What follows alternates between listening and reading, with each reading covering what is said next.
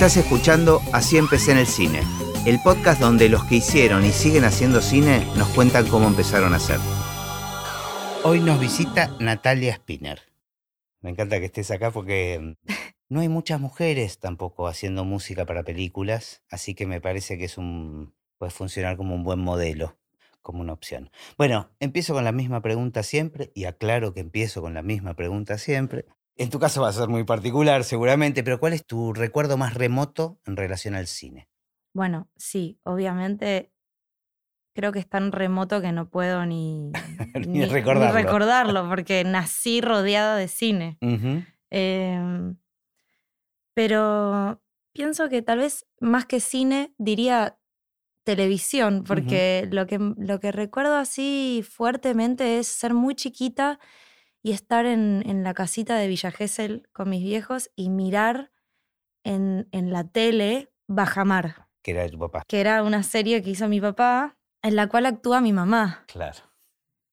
Y me acuerdo que ahí tuve como, o sea, obviamente de- desde muy chiquitita eh, veía la tele, películas, iba al cine, pero en ese momento sentí, ah, esto no es real. O sea, esa mujer que hay ahí, que es mi mamá, no es mi mamá que le están pasando esas cosas. Claro. Es, Es un personaje. es un personaje. Y ahí tuve como esa noción de la separación entre De que esto se hace. Claro, esto, se hace y esto es lo que están haciendo todo el tiempo mis papás, que no, no lo entendía. Claro, fue doblemente revelador. O Sí. sea, por un lado, la cuestión familiar, de entender lo que hacen ellos, y por otro lado, entender que eso que ves ahí es algo hecho por gente. Total. Es un trabajo. ¿Pero tenés recuerdos de ir al cine o, de alguna película que te haya marcado?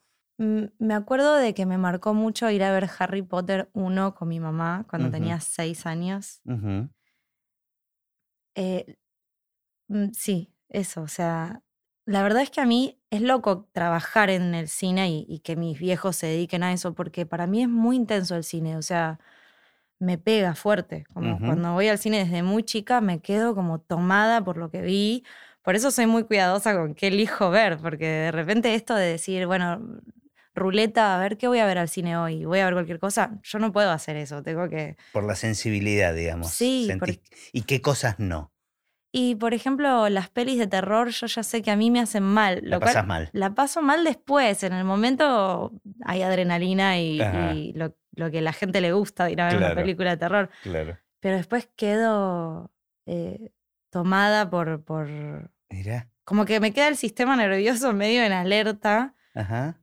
Obviamente para trabajar no me pasa eso porque, bueno, estoy viendo los, los hilos Sí, de todo. entonces, bueno, no es tan terrible, pero bueno, de hecho, pensando en qué cosas me marcaron en cine, me marcó mucho ver La Llamada cuando era también, no sé, Ujú. tenía nueve años. La japonesa. No, la, americana. la americana. Ajá. Y, y esa película, ahí dije, yo no puedo ver películas de terror, o sea, quedé como tomadísima y, y al mismo tiempo fascinada con cómo... Con el cómo- poder. Con el poder de, de combinar las cosas de la manera deseada para generar cierto tipo de, de, de sensación en el espectador y sí, creo que esos son mis, mis recuerdos. ¿Y en Gessel vos viviste mucho tiempo? Yo viví tres años en Gessel, Ajá. pero como mi familia es de allá, desde Claro. muy chiquitita, o sea, nací y a los dos meses ya íbamos a Gessel y nos quedábamos eh, un mes, después volvíamos, después íbamos. después- Claro, Fue como claro. medio nómade en ese sentido. claro. hasta que a los seis nos fuimos a vivir para allá. O sea, hice los primeros tres grados del primario, los hice allá. Mira. ¿Había cines funcionando en Gessel? Había dos, el Atlantic y el Atlas, y ahora ya no hay ninguno. Pero en ese momento funcionaban durante todo el año, digo, Sí, más allá de la funcionaban, temporada. Funcionaba, funcionaba. Ajá. Eran cines chiquititos. Claro. ¿Y ibas al cine? Iba al cine, sí. Ajá. Por ejemplo, a ver Harry Potter. Claro. ¿Y es, era una actividad que hacías en general con tu mamá? Mm, No, creo que con los dos. Ajá. Lo que pasaba cuando yo vivía en Villa Gesell es que mi papá estaba haciendo Adiós querida luna, entonces Claro. él estaba todo el tiempo acá en Capital. Claro. Trabajando conmigo. trabajando con vos. Entonces yo, y, y yo venía a visitarlo, iba ahí al, a ese galpón en donde estaban haciendo el rodaje, que me lo Ajá. acuerdo.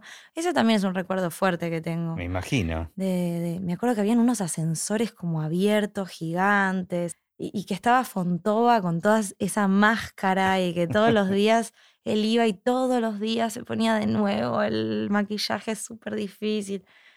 Em, pero claro, en ese momento yo no, no estaba mucho con él. Entonces estaba con mi mamá y... Claro, claro. Él estaba full trabajando. Full trabajando. Y en general, la verdad es que yo no, no teníamos cable cuando yo era chiquita, entonces lo que consumía de, de cine eran o películas que le daban estudiantes a mi viejo para que las corrigiera, o ah, cortos, o de algún festival que le pedían que fuera jurado, entonces le daban... Tenías un acceso muy particular entonces, eh, una curaduría muy especial, digamos. Sí. diferente.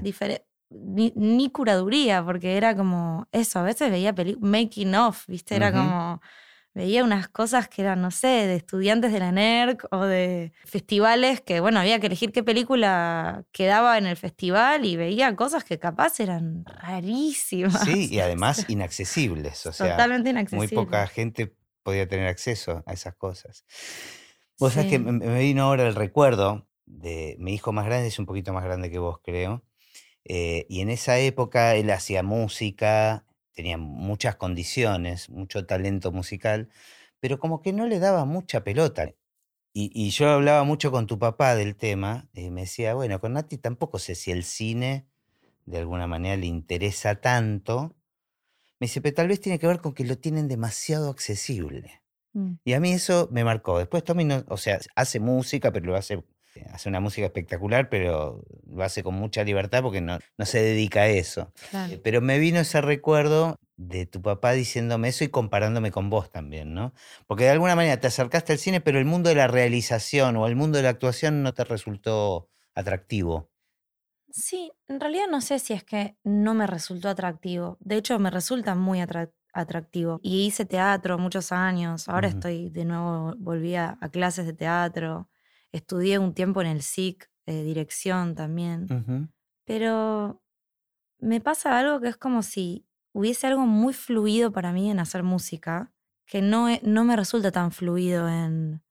Sí tuve mi, momento de sacar muchas fotos con, con, una Pentax que tenía de mi abuelo, o de filmar y después ponerme a editar, pero nunca me resultó tan fluido esto de sentarme a escribir un guion, una historia, decir, quiero contar esta historia, filmarla. Eh, Hay algo de eso que se me hace como más trabajoso, tal vez justamente por tenerlo cerca a mi viejo y ver la cantidad de laburo que es y, la neurosis eh, absoluta en la que te sumerge dedicarte a, realizar algo así, que es enorme. O sea, yo lo, lo, veo a mi viejo desde afuera y digo, wow, ¿cómo está haciendo esto? ¿Por quién lo mandó a hacer esto? Él se lo debe preguntar también, ¿eh? Sí, Muchas estoy veces. estoy segura. Sobre todo cuando está ahí en la cresta de la ola, ¿no? Pero es que yo lo entiendo porque a mí me pasa, por ejemplo, el año pasado yo armé mi banda para tocar en vivo.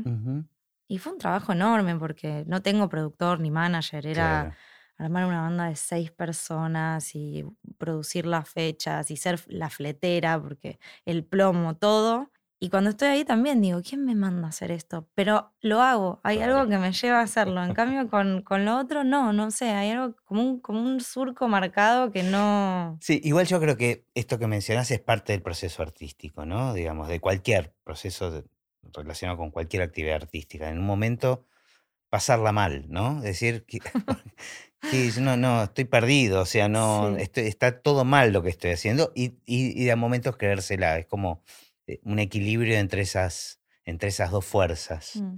Em, bueno, ¿y cómo, cómo empezó a aparecer la música? A los cuatro años, eh, creo, o un poquito menos, tres, em, no sé por qué, mis viejos eh, me mandaron a un taller de Mariana Baggio. Eh, y a partir de ese momento siento que fue como el inicio de una relación que no terminó nunca. Como me acuerdo de ir y pasarla muy bien y que sea como lo que más anhelaba en mi semana, llegar a la casa de Mariana y jugar, porque era eso, era estar en ronda con instrumentos de percusión y hacer búsquedas del tesoro, cosas, pero todas como muy atravesadas por la música. Y me acuerdo de disfrutar mucho de escuchar música en mi casa, de pedirle a mi mamá, ¿puedes poner este sí Mi mamá es eh, muy fan de Los Redondos. me acuerdo de, tenía toda la discografía de Los Redondos. Me acuerdo de pedirle, por favor, ¿puedes poner esta música que quiero escucharla? Y, no sé, disfrazarme y bailar. Claro. Pero no es que lo que quería era bailar, era bailar, lo que quería era escuchar eso. Claro, es lo que te provocaba la música. Sí, me encantaba, me gustaba mucho y, y me acuerdo mucho de escuchar a Jaime Ross, porque mi papá escuchaba a Jaime Ross. Y eso, como de muy chiquita, tener como el, oído muy abierto a la música y, y a el sonido, porque a mí me gusta mucho el sonido también, no solamente la música. Claro. Eh, y me acuerdo de ir a lugares y como cerrar los ojos y escuchar los sonidos. Y, y creo que ese germen de, que nació con Mariana continuó después con el piano, porque Mariana tenía un piano y al final de las clases yo siempre me quería quedar, porque mis papás me iban a buscar medio tarde, entonces yo me quedaba tocando el piano y hay un video, porque mi papá me filmaba todo el tiempo, estaba todo el tiempo con una cámara filmando toda mi infancia. Hay un video. Después necesitas una vida para poder reproducirla. Totalmente. Si te filma en tiempo real. Por eso no lo hago. No, no puedo. Y encima es muy fuerte. Claro. Mirar todos esos. No, pero está bueno tener ese registro. Sí, sí. En algún momento lo usarás o no, pero está bueno tenerlo, ¿no? Sí, total. Y hay uno que no sé por qué justo abrí ese, una vez que lo ayudé a digitalizar el material que soy yo volviendo a lo de Mariana y me subo al auto y le, lo miro y le digo, Mariana dice que me tienen que comprar un piano. y Mariana era como la que, obligaba, mandaba esos mensajes a mis viejos, tienen que comprarle un piano porque se sienta todo el tiempo en el piano, así que yo le compraría un piano. Y ahí justo nos fuimos a vivir a Villa Gesell. Entonces llegamos y bueno, yo rompí las bolas con que me compraran un piano. Y apareció el piano en, y me compraron un piano, sí. Que salió 600 pesos, me acuerdo. Y ahí, bueno, fue el inicio con el piano. Claro, ¿y tomaste clases allá? Y tomé clases allá con una profe que, que me acompañó esos años en, en Gessel. Y después, cuando volvimos acá, seguí tomando clases particulares con diferentes profesores y profesoras. Siempre, no sé por qué nunca duraba mucho con el mismo profesor. Como... Está bueno esa variación, ¿viste? A mí me parece que si te sale natural cambiar, hay que cambiar. Sí, había algo que yo decía, ay, no sé, Quiero, quiero otro. Está bueno, un poco de diversidad, ¿no? Sí, este, total.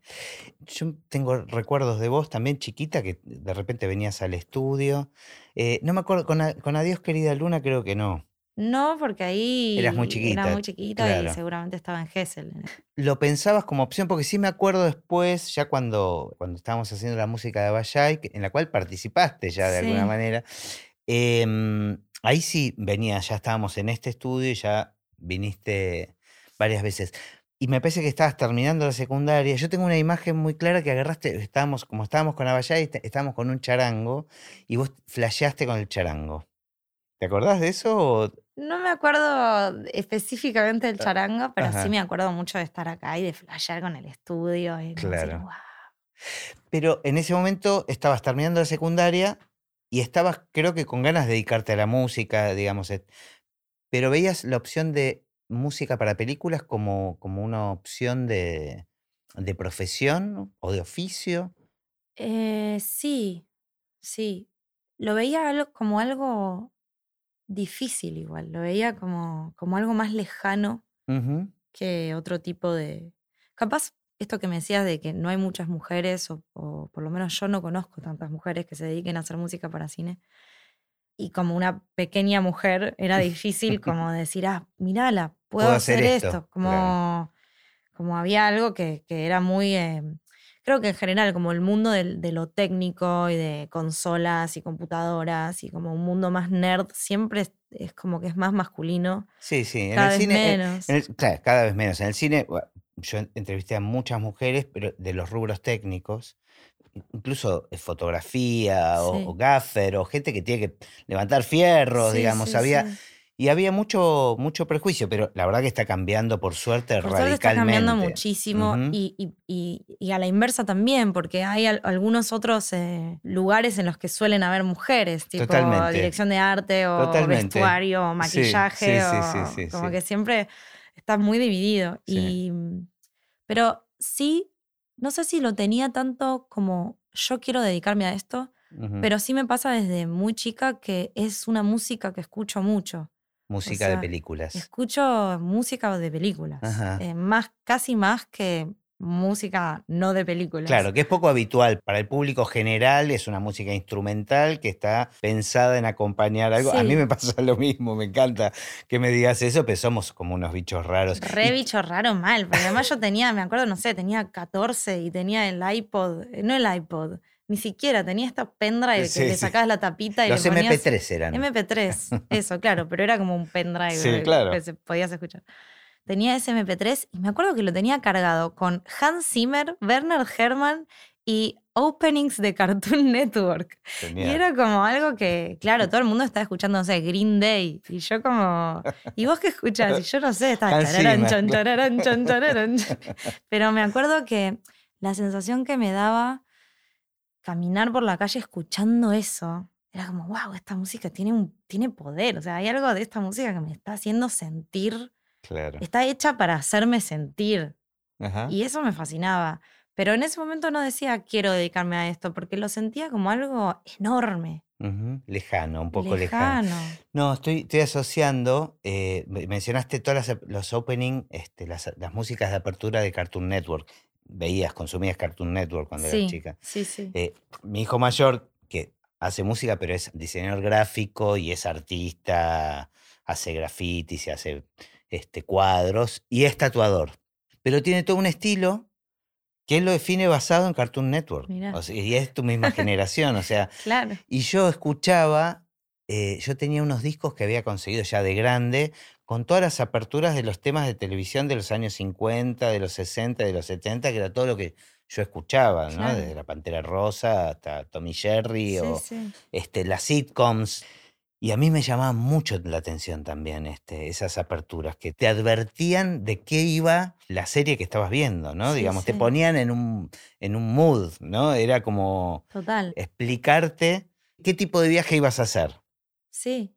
Y que además después quedan impregnadas de, de toda la, la esencia del programa, que para mí eso era lo, eso era lo que más me alucinaba, que sentía que escuchaba eso, yo siento que percibo la vida de una forma muy como multisensorial, como que si, si siento un olor de cuando era chiquita, es como que me- todo mi cuerpo siente, es como que viajo en el tiempo. Y había algo que sentía como con esas músicas que eran como capsulitas de, de viajes en el tiempo, que no era solamente, ah, esta música, no era como una, una cadena racional que yo hacía, esta música es la música, es como una sensación automática que Es me que eso es lo que tiene la música, ¿no? Va, di- conecta directo con la emoción. Igual estaba pensando en esto que decías de todas, creo que nuestras, nuestros sentidos tienen una conexión directa con las emociones. Tal vez algunos somos más sensibles Mm, a eso, pero está claro que las emociones vienen a través de los sentidos, o sea, de todos los sentidos. Y, y la música tiene ese poder este, alucinante.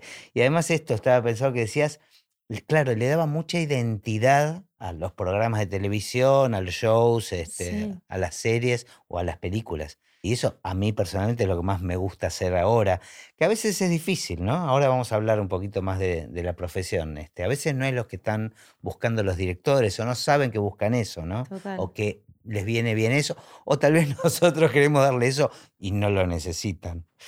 Bueno, terminaste la secundaria, y ¿qué te pusiste a estudiar? Eh, cuando, antes de terminar la secundaria, yo ya tenía, un, tenía. Mi primer banda fue a los 11. Mira. Y, o sea, desde los 11 que tengo proyectos musicales. Ajá. Entonces hubo, yo tenía una sensación, de hecho yo estuve a punto de dejar el secundario, porque yo sentía que no, que ya estaba, como que mi camino ya estaba marcado, yo no necesitaba terminar el secundario. Era la música. Sí, o sea, sentía eso porque a los 11 tuve una banda que se llamaba Sin Apuros, que era muy tierna, Qué lindo tengo- nombre. que tengo un CD que grabamos, Ajá. em, muy gracioso. Mi viejo conocía el estudio en el cual grababa Virus y Ajá. nos llevó a, a unos compañeritos y a mí a grabar un disco. Todo muy tierno, o sea, hoy lo escucho y es una ¿Y eran ternura. temas tuyos? Eran temas míos que yo los, los... O sea, yo no me daba cuenta de lo que estaba haciendo, pero los había arreglado. O sea, Claro. ve- o sea estaban... ¿Vos, Tenían... vos qué instrumento tocabas? A partir de los nueve, cuando volví a vivir acá, empecé Ajá. a tocar la guitarra. Ajá. Entonces, eh, a los 11 tocaba el piano y la guitarra. Entonces armaba las partes de piano y las partes de guitarra. Y tenía una amiga que hacía unos coros. y que ella también tocaba la guitarra, entonces le enseñaba los temas en la guitarra, yo tocaba el piano y cantaba, y un amigo tocaba la batería.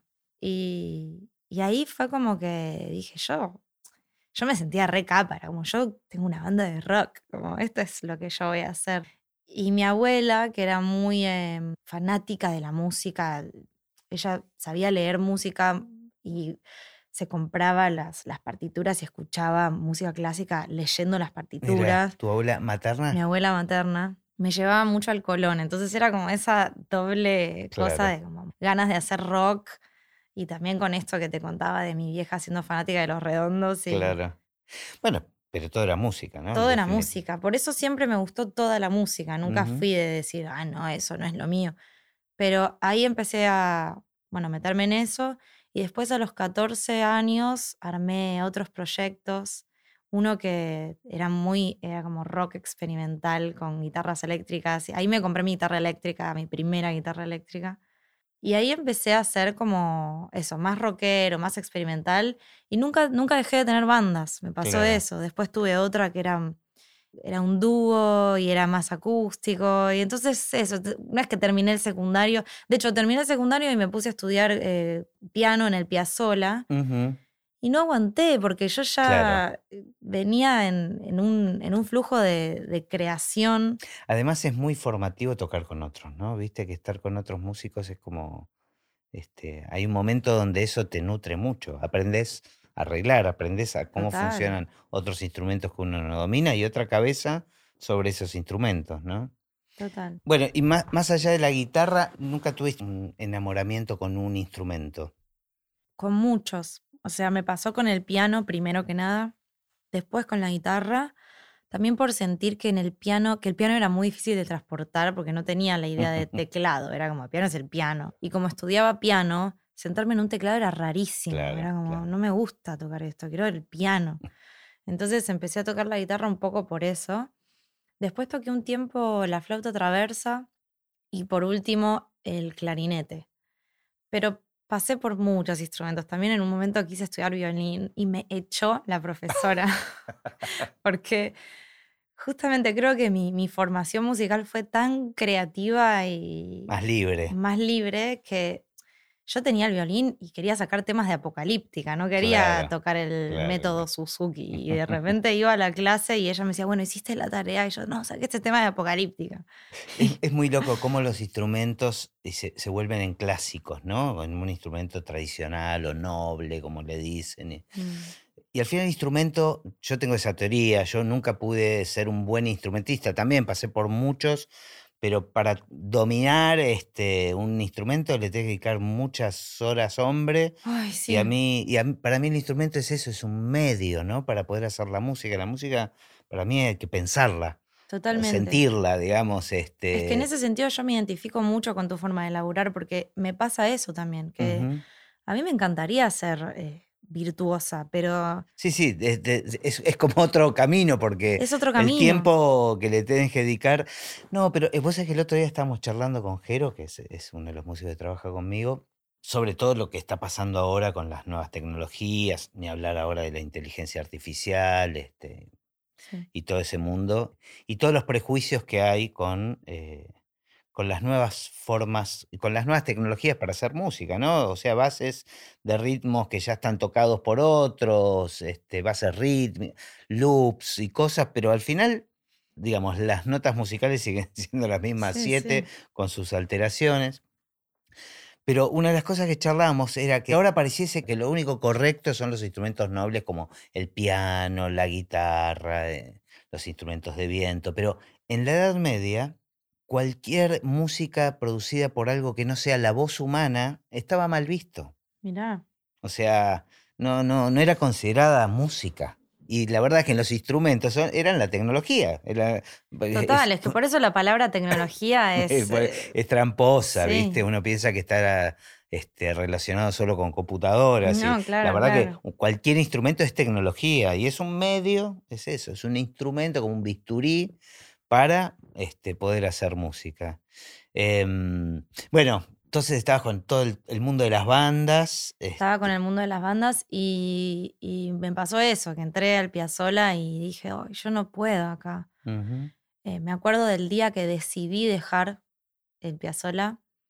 A mí me pasó algo que no, es que, digo, no es, que me parece bien no ir al, al, conservatorio, pero a mí me estaba apagando la chispa creativa, me estaba mm. pasando eso. Y era muy fuerte esa sensación. Y me acuerdo el día que decidí dejar de ir, que me subí al 146 y me puse mis auriculares y le puse play a un disco que me gusta mucho de Thelonious Monk. Y me puse a llorar y dije, ay, fue como, sentí que, o sea, venía de escuchar puro Bach, Clementi y, no sé, cuestiones muy eh, del conservatorio. Y de repente volví a escuchar Thelonious Monk y todo mal ah, tocado y, me, y me agarró como una una sensación de, ay, yo, yo, yo quiero esto, o sea, esto es lo que me moviliza a mm. mí. Que bueno, eh, creo que tal vez si tuviese un poco más de paciencia y disciplina podría unir un poco los dos mundos, pero bueno. ¿Y cómo apareció el mundo audiovisual? Bueno, una de las, no sé si fue de las primeras experiencias, pero cuando yo estaba haciendo la música de Bayay, vos tuviste alguna participación. Sí, sí. Este, de hecho, la idea de, incorporar dentro de la película el tema de la marcha de San Lorenzo fue tuya. Sí. Y después, cuando hicimos el tema para el final, vos estuviste, participaste un, un montón, me acuerdo. Después lo modificamos porque tenía que ser eterno, porque se usó para el rodante final, y lo ya no sabíamos qué inventar para, para que dure un poco más. Pero lo trabajaste vos mucho con Jero, me acuerdo. Sí, yo creo que ese fue mi primer acercamiento así como profesional. De, eh, antes de eso había, había laburado un poco con Javier Diment en, em, para Policial Negro que había hecho con él, hicimos como unos temas, pero yo ahí todavía estaba un poco más perdida en, cuál, en cómo era el proceso, porque no es que hay profes particulares de música para cine, entonces era como raro, pero mm, ese fue mi primer acercamiento, venir acá y ahí dije, che, esto está buenísimo. bueno, después hiciste una, especie de pasantía acá un tiempito. Sí, me acuerdo. Y eso estuvo buenísimo, eso para mí fue verlo de cerca. Esto, como mirar cómo es, eh, ah, ok, tenés ahí la peli o la publicidad o lo que sea, y los instrumentos, y probás y jugás, y, y empecé a darme cuenta de que era, era lo que yo ya hacía con la música, solamente que con una imagen adelante. Después de eso, creo que lo siguiente fue eh, Los Siete Locos. O no, después de eso hice un corto para mi viejo. Y ahí él como que también empezó a confiar un poco más en que, bueno, ok, tal vez puede hacer la música para una película. Él estaba desesperado porque le hagan la música. Pero claro, tenía que ver que podía también, ¿no? Porque es un montón, es como hacer un disco, o sea, es un montón de música. Y entonces con los siete locos ahí ya fue. y además es, es este, mucha responsabilidad también, ¿no? de hacerle. Montón. Sí, sí, de esa responsabilidad, que después, por suerte, para mí algo hermoso que, que, me gusta mucho de la música para cine es el cierto anonimato que tiene también. Que lo que haces no está adelante. No, está, para, para, ayudar a contar una historia, en definitiva. Total. a mí me gusta mucho ir a ver las películas que, en las que trabajo al cine y es re lindo estar ahí y ver a la gente que no sabe quién soy, o sea, no sabe que yo hice la música. Y me encanta esa sensación, como que puedo hacer un montón de cosas y igual soy medio invisible. Totalmente. Y, también buscar eso a la hora de hacerla, ¿no? Como justo en las pelis en las que yo trabajé, muchas tienen como su momento musical, de hecho La Boya tiene muchos momentos muy musicales, pero después es lindo también hacer algo que, es más eh, sutil y que no... Orgánico, ¿no? Orgánico. O sea, en definitiva mm, la idea es, llevar al espectador a donde el director quiere, entonces, y que la música sea una herramienta más para eso, junto con el trabajo de un montón de gente, ¿no? De, un director de fotografía, y de un vestuario, de una dirección de arte, de una actuación, de una edición, de un montaje también. O sea, eso es lo lindo, ¿no? De lo, colectivo. Bueno, em, la Boya fue la primera, entonces, este... Sí, había trabajado antes eso, en Los Siete Locos, que fue una serie de un montón de capítulos. Claro, tenía un montón de música Los Siete Locos. Eso fue un trabajo tremendo de también mucha velocidad, como de, bueno, te mando los capítulos y... Eso está buenísimo porque te permite no tener que pensar tanto, ¿no? Total. Es que ahí este rompí ese hielo del perfeccionismo, que, que siento que siempre me... como que fue mi... un enemigo grande eh, interno. Qué loco, estoy pensando en, nada, me identifico obviamente con un montón de las cosas que decís, este, desde la formación, de, un montón de cosas Este, bueno, por algo nos dedicamos a lo mismo, pero nuestros primeros trabajos fueron para Fernando Spinner. en ambos casos. Y tiene, no, porque estaba relacionando que cuando yo hice Adiós querida luna, que fue la primera película que hice, estaba muy jugado en el tiempo, porque la película ya estaba montada y había entrado al Festival de Mar del Plata, que en esa época creo que era en marzo, y me la dieron como finales de enero, o sea, tenía un mes para hacerle, no sé, fueron como 70 temas. Entonces me parece que, además de que para mí es una suerte, en tu caso muy particular, seguramente ahora, ahora me vas a contar de eso, pero para mí haber trabajado mi primera película con, con Fer este, fue genial, porque es una persona que te, muy generosa y, muy abierto, entonces... Em, pero tuve esta también eh, cualidad de no tener mucho tiempo para pensarla. Creo que, que, eso jugó a favor en un primer trabajo. Y después ya está, ya una vez que tenés un trabajo hecho, ya es otra cosa, ¿no? Está buenísimo. Para mí es, una gran forma de, arrancar. Em, disfruto mucho de trabajar con él porque es como muy. Es una persona que escucha mucho. Entonces no no era esa sensación de, bueno, tengo que hacer lo que me dice esta persona y no tengo posibilidad de explorar y de tener mis propias ideas y decir, che, mira, entiendo lo que decís, pero me parece que esto también puede funcionar.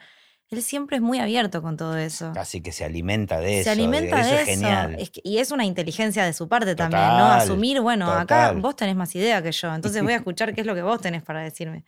Y eso para mí fue a nivel eh, padre-hija algo muy lindo de nuestro vínculo porque es sentir que él confía en mí y que no es como esta pendeja que no tiene idea, mira, hace esto, como ni ahí fue así.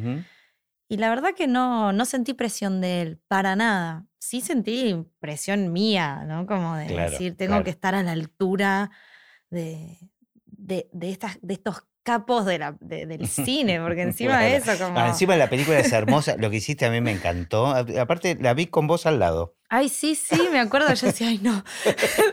de casualidad te, terminé al lado, en el estreno te tenía al lado y me encantó. La verdad que me pareció, me pareció eso, muy, muy, muy hermosa toda la peli y, el trabajo que hiciste. Estaba pensando que esta virtud que para mí tiene, tiene Fer, de, de ser de estar muy abierto a lo que vos tenés para proponer y, construye a partir de eso. Eh, es genial, y es genial empezar con alguien así, mm. y también después se transforma en un problema, porque después te encontrás con otro tipo de directores también que no, que son lo opuesto a eso, ¿no? Sí, sí. O sea, ¿cómo, cómo siguió este, tu, tu proceso y, y qué fuiste aprendiendo? Bueno, sí, eso que decís eh, lo sentí mucho. Después tener que aprender a vincularme con otras personas que son diferentes. Pero creo que hay algo de, haber, de haberme acercado a la música desde lo grupal, desde siempre, que me ayudó en, en entender que parte del oficio es el vínculo. Total. Y fue como, ah, claro, este es el trabajo entendernos, primero que nada. Hermoso, es hermoso lo que está diciendo, es así. Es así, porque, viste, después puedes ser un gran músico, una gran música y hacer unas cosas tremendas que no funcionan porque no escuchaste, porque no te abriste a lo que te estaba queriendo explicar la otra persona o porque no pudiste comunicar qué es lo que vos... O sea, es, todo un tema y sobre todo trabajando con personas que tal vez no tienen lenguaje técnico musical. Entonces, como el trabajo de interpretar, bueno, ¿qué es épico? Que es eh, medio chinesco de la montaña, o sea, tengo que entender. Sí, sí, los términos con los que... Pero bueno, yo estimulo mucho, sobre todo a los directores que no saben de música, a que se comuniquen como puedan. Como puedan, total. contame, decime lo que quieras, transmitime. a veces es mejor eso que alguien que tiene un poquito de info y que te Ni dice... hablar. ¿En qué tonalidad está, viste? ¿Ese acorde qué es? ¿O qué sonido de bajo estás usando? Bueno, no importa, no me tenés que demostrar que sabes de música. En ese sentido, yo siento que, me, sirve mucho. Siempre paralelamente a la música estoy estudiando cuestiones vinculadas a, esto, ¿no? Comunicación no violenta, cuestiones del cuerpo, de, trauma también. O sea, me interesa mucho la psicología y el mundo de la sanación en general. Y hay algo que me gusta mucho que es tener un primer encuentro con la persona que está dirigiendo, que me cuente qué le pasa emocionalmente, o sea, qué, quiere, qué quiere sentir cuando vea su película. O a dónde quiere llevar a los espectadores. O a dónde quiere llevar a los espectadores. O cuál es el, el, core emocional de eso que está haciendo. Eso me encanta. Siento que es como un trabajo súper detectivesco y, y esto creo que también lo aprendí de mi papá, que es como ir descubriendo la obra a medida que la obra va naciendo. Como no creer que, que entiendo que hay otra forma de hacer arte que es como bueno, tengo todo planeado y quiero que esto sea así, voy a seguir estos pasos y voy a tener el resultado que quiero. Y él no es así, él es como, bueno, a ver, ¿qué es esto? Es como la sensación de ir encontrando algo, ¿no? Yo cuando, yo cuando compongo tengo esa sensación que encontré algo que ya sabía que estaba en algún lugar, ¿no? Como que... Total. Entonces, al final uno dice, bueno, ¿hasta qué punto entonces soy un compositor o soy un intérprete? Porque sí, sí, tal vez es... Yo tengo como la teoría de que toda la música está en todos nosotros. Y simplemente eso, algunos tenemos como la capacidad o el mapa este, para ir a, a encontrarla, a traerla, o sabemos, eh, eh, conocemos algunos caminos para, para, para empezar la, la, expedición de búsqueda. Totalmente, total. Re, también lo siento de esa forma y, y, como si fuese un ser vivo también, ¿no? Como, bueno, es un ser que estoy conociendo, no puedo decirle, sé de esta forma, no, ya, ya es de una forma, pero tengo que ir descubriendo y a veces no lleva nada de tiempo y a veces lleva un tiempo y, y y también como animarse a ir por caminos que no son y decir, che, esto no funciona. Para mí hay algo también que es muy importante, que es reconocer, esto no está funcionando. Y es tremendo cuando funciona solo tal vez, pero no funciona con la imagen, ¿no? Totalmente. es, es, como doloroso. Es doloroso, pero y sobre todo cuando, para mí eso es doloroso cuando, como tengo esta carrera paralela de que hago mis canciones y mi música que por fuera del cine. Claro no es que solo compongo con esa idea de que sea funcional. Entonces a veces compongo algo y digo, ay, esto es tan lindo, ¿por qué no funciona? Pero bueno, lo acepto. ¿Y qué te pasa cuando presentas algo que te parece que funciona, que, está, que consideras que está buenísimo, que lleva al espectador a un determinado lugar y el director te dice, no? Y em, pasa, pasa mucho eso también. Y en primer lugar, lo que intento es, bueno, ¿por qué no? Contame, porque entendí algo diferente. Argumentame porque entonces yo entendí algo diferente.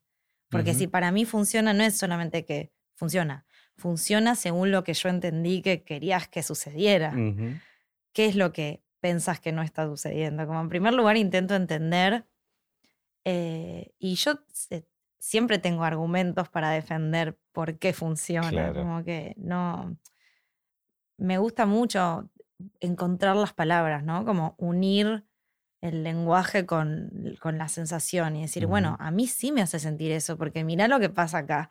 Como que intento, ¿no? Y, después, obviamente, que la última palabra la tiene el director, entonces, como que bueno. Por supuesto. si no le parece, no le parece. Pero hay que defender, ¿no? Hay que defender, Lo, que uno, lo que uno cree y argumentarlo. Y también defiendo, a veces me pasa al revés, que digo, acá no tiene que haber música.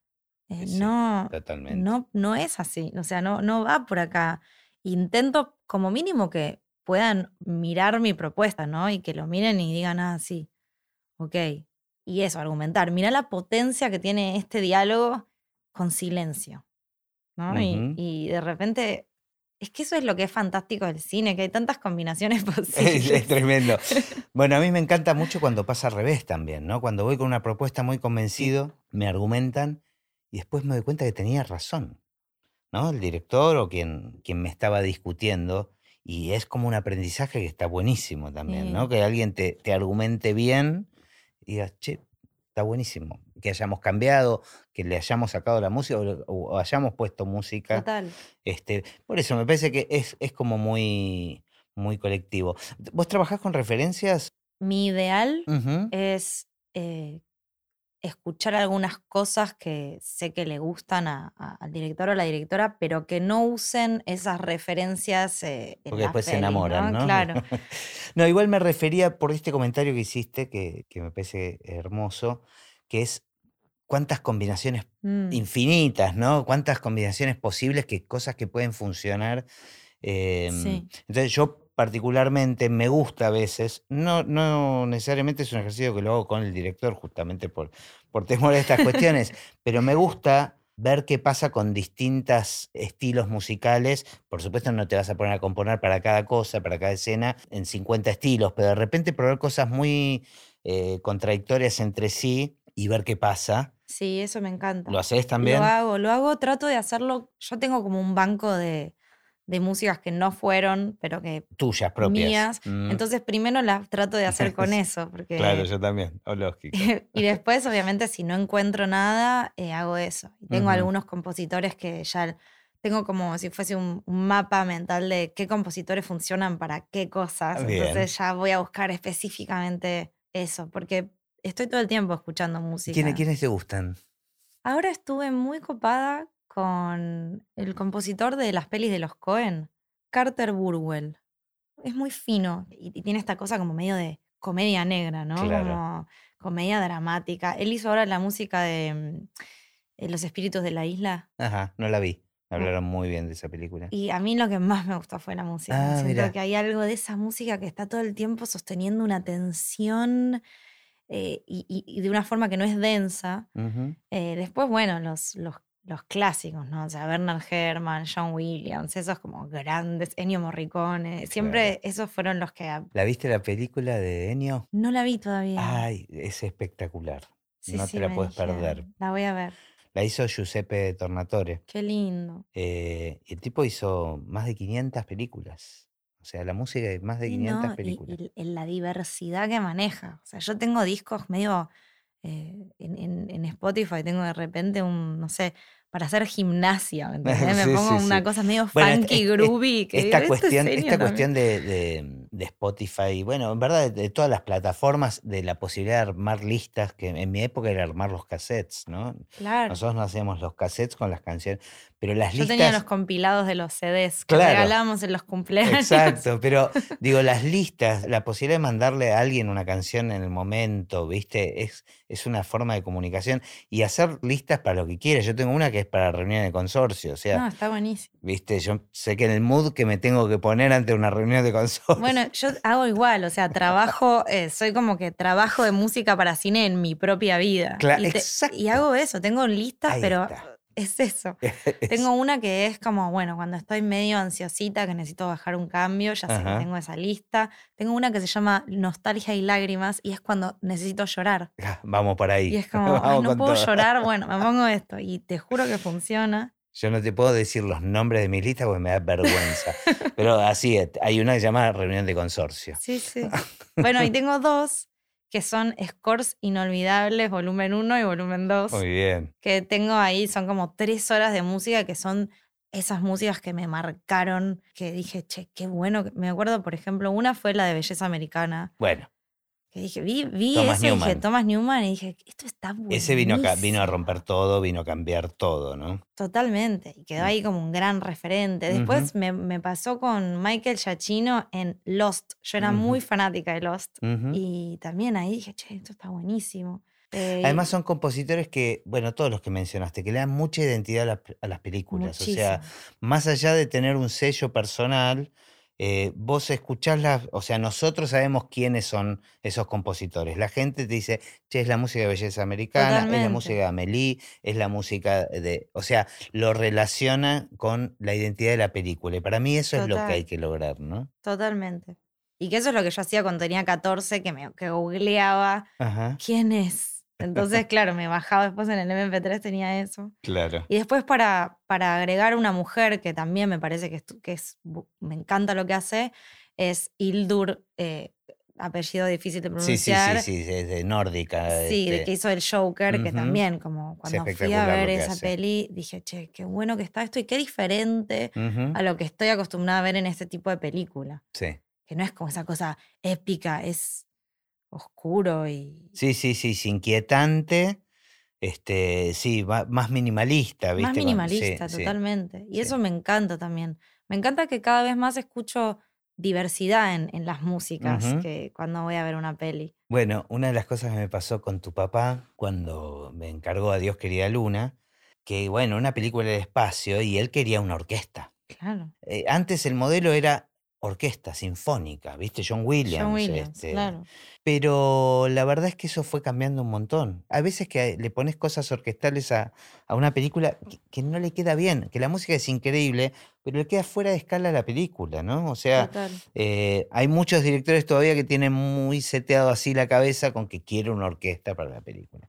Y hoy en día es más fácil incluso porque podés grabar online con orquestas, con músicos en todos lados. Podés contratar a un director en, en Checoslovaquia Sí, y los violinistas en Japón. Es, es tremendo.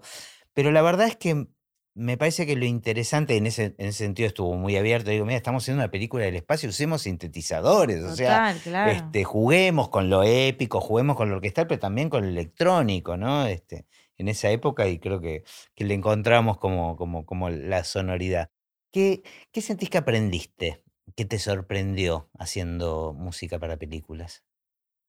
Aprendí muchas cosas a nivel humano y vincular, que es lo que, lo que te decía antes, ¿no? Esas, esas cosas me creo que son las que más me, me flashean, ¿no? Como la negociación, ¿no? Como esto de.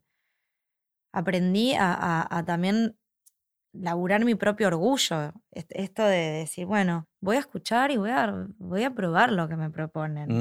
No voy a ir como, no, yo tengo la posta y si no me escuchás, te estás cagando. O sea, te conviene escucharme. No, pero está Ah, buenísimo y lo relaciono con lo que dijiste antes de esta cuestión de casi un anonimato, ¿no? En quién hizo la música. Entonces, eso ya te pone el ego un poquito al costado. Sí, para mí Este, eso es un, es un alivio, es un alivio, que también creo que tiene que ver con una naturaleza tal vez de, de cada uno, que hay gente que, que necesita estar en el escenario con su nombre y, y yo soy yo, miren lo que hago. Y de hecho, a mí me pasa que yo tengo un proyecto musical que es Natalia Spinner y me cuesta un montón hacer eso, porque me siento mucho más cómoda en, en este otro lugar, más Claro. tranqui, componiendo en casa, en pijama y, y después el anonimato. Pero bueno, eh, qué sé yo, cada persona tiene su propio desafío, ¿no? Pero creo que sí, aprendí a eso y, y a estar siempre abierta a conocer música nueva. Y hay algo que, que- que tiene que ver con la libertad también, de cuando pensás que el límite está en un lugar y que lo que tenés que hacer tiene que escucharse más o menos de tal forma, sobre todo cuando estoy trabada ahí, decir, para, ¿y si pruebo esto que nada que ver? Y esa, ese momento de probar algo que pensabas que no tenía Y nada que que ver y funciona. que funcione, Sí, sí, es es espectacular. Es orgásmico. totalmente orgásmico. Decís, wow, soy libre, hay más caminos de los que creía. Sí, sí, sí, Como sí. hay algo de eso que para mí es muy lindo. Bueno, eso lo, lo entendemos los que hacemos música dentro de un estudio y con nuestros horarios y sin la presión de un vivo. Que hay músicos que no entienden. ¿Cómo no te gusta tocar en vivo? No, no. Sí, no, No, claro. Vos porque no sé si no conoces esto, pero para mí esto es como estar en, en- en- en Sí, el paraíso. O sea, es- esta cuestión eso de tener el tiempo y de probar. Pero bueno, también eh, vivimos una época donde a veces no hay tanto tiempo, ¿no? No, y también cada persona es- tiene un vínculo diferente con la soledad, ¿no? Como yo me doy cuenta de que soy muy solitaria y que no tengo problema en estar días y días adentro de mi casa escuchando música y que a veces tengo que acordarme de comer porque digo, pará, tengo No, yo de eso no me olvido. Yo entro en una, o sea, me pasa eso, tengo como que regular eh, el estado creativo, en ese sentido me ayudó mucho, que hace unos años me, me uní con Paco Cabral, que es un gran amigo que también se dedica a la a la música para cine, y nos conocimos y dijimos, che, ¿por qué no hacemos un equipo? Y armamos eh, Ámbar, que es como un... Nosotros le decimos productora, pero en realidad Claro. más que productora es como si fuese una pequeña sociedad de Colaborativa, digamos. colaborativa. Creativa colaborativa. Sí, y a veces es como, che, ¿querés venir a casa a escuchar lo que estoy haciendo para esta peli y me ayudás y viceversa? O si sale un proyecto grande, poder trabajar juntos y como hay algo de eso que me ayuda a, a regular esto de si no estoy sola con mi compu, mis gatas y mi propia Claro, claro. cabeza, Sí, se enriquece uno se cuando comparte. Lo que enriquece. pasa que también esas actividades creativas donde no hay ninguna verdad absoluta y donde no son, si bien la matemática tiene mucho que ver con la música, no son cuentas No, este, exactas que tienen que dar un número exacto, entonces a veces es difícil. pero para mí es muy nutritivo. Termina siendo trabajo en equipo, ¿no? Y el cine es eso. Total. ¿En qué momento en los trabajos que te tocaron hacer entras, digamos? Depende de cuándo me contraten, o sea, eso siempre, siempre cambia, pero mm, me gusta seguir las pelis. eh, me gusta, me gusta cuando me llaman, cuando todavía ni siquiera está rodada la película. Em, así a nivel em, practicidad, para sentarme a trabajar, me resulta más fácil ya tenerla, Tener la imagen. ya tener la imagen. Eso me resulta, es lo, lo ideal. Pero también me gusta seguir el no proceso. compones sobre el guion. Lo he hecho, pero lo he hecho, por ejemplo, para una mm, documental que, que lo hicimos con Paco, eh, que se llama Diego, el último adiós, y es sobre los últimos días de Maradona. Y era un documental de HBO que era como, en un mes tenemos que tener todo Claro. listo, estamos así, estamos rodando, guionando y componiendo y todo junto. Y era como, bueno, no tengo otra opción, o sea, ahora tengo que leer el guion y empezar a componer sobre esto porque no hay otra, no hay otra. Eh, pero no me resulta tan fácil. O sea, por ejemplo, ver el montaje para mí es fundamental. claro. O sea, cuan- en qué, cuál es el tiempo del cambio de planos, qué colores tiene la No, y te película. marca, te marca un, un hacia dónde quiere ir o lo que necesita o lo que hay que arreglar tal vez con la música, ¿no? Sí, Este, total. o total. contradecir. eh. A mí lo que me pasa con eso, capaz que a vos te pasa, te pasa igual. Muchas veces trabajo sobre el guion, a veces porque un director lo pide, necesito que imagine, pero en general, generalmente me gusta hacerlo, pero después termina siendo una música secundaria si es que queda en la película. Tal vez fue simplemente un disparador, Claro. pero después es eso. A mí me gusta trabajar contra las imágenes, ¿no? Como que eso termina Sí, mandando. Sí, me pasa igual. Nati, bueno, hago otra pregunta común a todos los invitados, que es ya la pregunta como del cierre, y que es, ¿qué pensás del futuro del cine? Bueno, es una pregunta grande. Em, yo ahora, por ejemplo, estoy volviendo mucho a ir al cine, A las salas. a la sala. Y estoy reconociendo la experiencia única que es, en todo sentido, ¿no? También como, como estando del otro lado, del lado de, de realizarlo, eh, veo el trabajo que cuesta, que no sé, una mezcla en 5.1 para después escuchar en una laptop que suena mm, o en un celular. o en un celular es durísimo. Entonces, siento que hay algo de. O sea, veo que, que- que los trabajadores del cine siguen haciendo las películas para que estén en la sala. Ujú. No hubo todavía una resignación de decir, bueno, ya está, listo, hacemos todo para el celu. Por lo menos en las películas que yo trabajé, no, no está esa resignación todavía. Hay una sensación de, che, que, que- que esté para la sala. Y para mí es una experiencia única. Y tengo muchos amigas que están nuevamente con esta idea de, che, vamos al cine, vamos a ver una peli en la pantalla grande.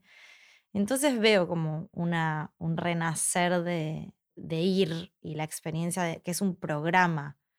Y, la, y, y también la importancia de ver una película entera, porque a mí me pasa que a veces cuando me pongo una película en casa, la miro 30 minutos y digo, "Ay, no sé, es muy lenta, me aburrí. Voy a ver un capítulo de 15 minutos Claro, en, en el cine esa opción es más difícil, es, Es más, más comprometido. difícil, pero es lindo también que, que sea más difícil. Es como, bancátela, sentate y mirá la película. Pero sí, estoy pensando que también, o sea, siempre llego al mismo lugar que es una experiencia colectiva, el consumir cine también, porque ver eh, el cine en Sí. una sala con más gente, donde la risa es contagiosa, o la tensión, o, o el llanto, ¿no? Sí. Digamos.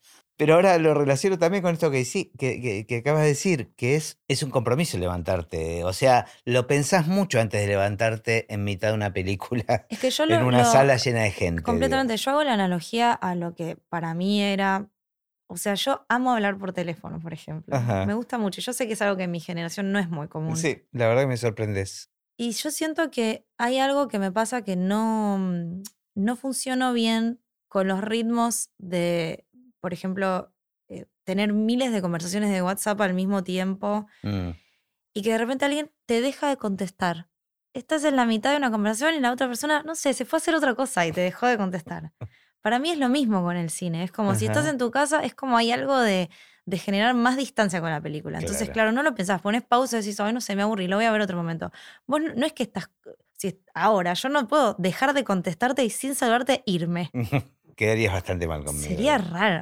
Y con, y con hablar por teléfono es igual. Claro. Estás ahí, estás en el presente. No puedes eh, como cortar. Totalmente. O sea, bueno, a menos que estés peleando, ¿no? Y que sea una situación muy particular. está buenísimo lo que decís. Sí, de alguna manera, esta gran herramienta que nos permite manejar los tiempos como queremos y poder distribuir, digamos, bueno, contesto cuando puedo, a la vez nos, nos aleja de, de estar conectados con el presente, ¿no? De todo lo que nos obligaba a estar conectados con el presente. Totalmente. Y, y- y yo veo mucho a todo nivel, porque creo que todo funciona en, en todos los planos de la vida, esta necesidad de volver a conectar. Yo estoy encontrando ahora grupos de gente que hace música que, que lo que quiere es juntarse a cantar canciones. No sé, hagamos, cantemos todos la misma nota y no sé, hagamos una percu y juguemos, como, pero conectemos, estemos acá. Claro. Y con los vínculos también, hubo algo con, con también el encierro y de repente estar tan lejos y que sea todo online.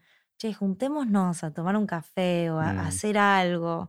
Y para mí eso generó como una crisis de soledad, ¿viste? De- que no es la soledad de la que hablaba antes, de estar sola trabajando y disfrutando de la música. No, no, es la de estar desconectado de los demás, ¿no? Como- Exacto, decir, "Ay, no, no, no tengo tribu, no tengo comunidad. Y para mí hay algo que, que todas estas actividades grupales, o incluso no grupales, ir sola al cine, es estar con otra gente viviendo una misma experiencia.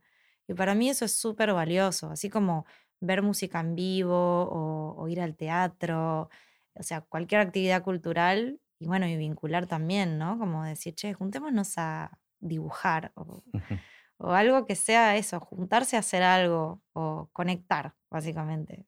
Pero tengo como esa esperanza en general de que el futuro del cine esté atravesado por esa necesidad. Y a la vez lo veo ultra diverso, como que hay tantas cosas, hay tanto, tantas formas, hay eh, series que están en YouTube que duran cinco minutos los capítulos y películas de seis horas. Claro. Hay de todo, entonces Está bueno eso, me eso parece. está bueno. El tema es que no mate al otro, ¿no? O sea, Sí, total. bueno, me gusta mucho este, tu visión del futuro y tu visión de las cosas y tus deseos y me encanta haber tenido esta conversación. con Bueno, gracias por invitarme. Placer.